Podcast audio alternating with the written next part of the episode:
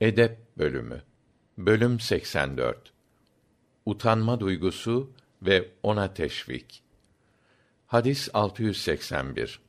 İbni Ömer'den Allah onlardan razı olsun rivayet edildiğine göre Rasulullah sallallahu aleyhi ve sellem utangaçlığın fazlalığı dolayısıyla kardeşini ikaz eden ve bu huyundan vazgeçirmeye çalışan Medineli bir adamın yanından geçti ve onu kendi haline bırak. Varsın utansın.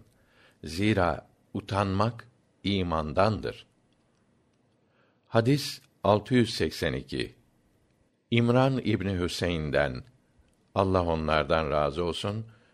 Peygamber Efendimiz sallallahu aleyhi ve sellem şöyle buyurmuştur. Haya ancak hayır getirir. Müslim'in değişik bir rivayetinde ise haya bütünüyle hayırdır buyurulmaktadır. Hadis 683.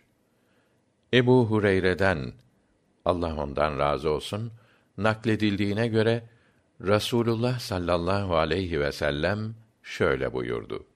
İman 60 veya 70 kadar bölümdür. Bunların en üstünü la ilahe illallah demektir. En aşağısı ise zarar veren şeyleri yoldan kaldırmaktır. Utanmak da imandan bir bölümdür. Hadis 684. Ebu Said el-Hudri Allah ondan razı olsun şöyle demiştir.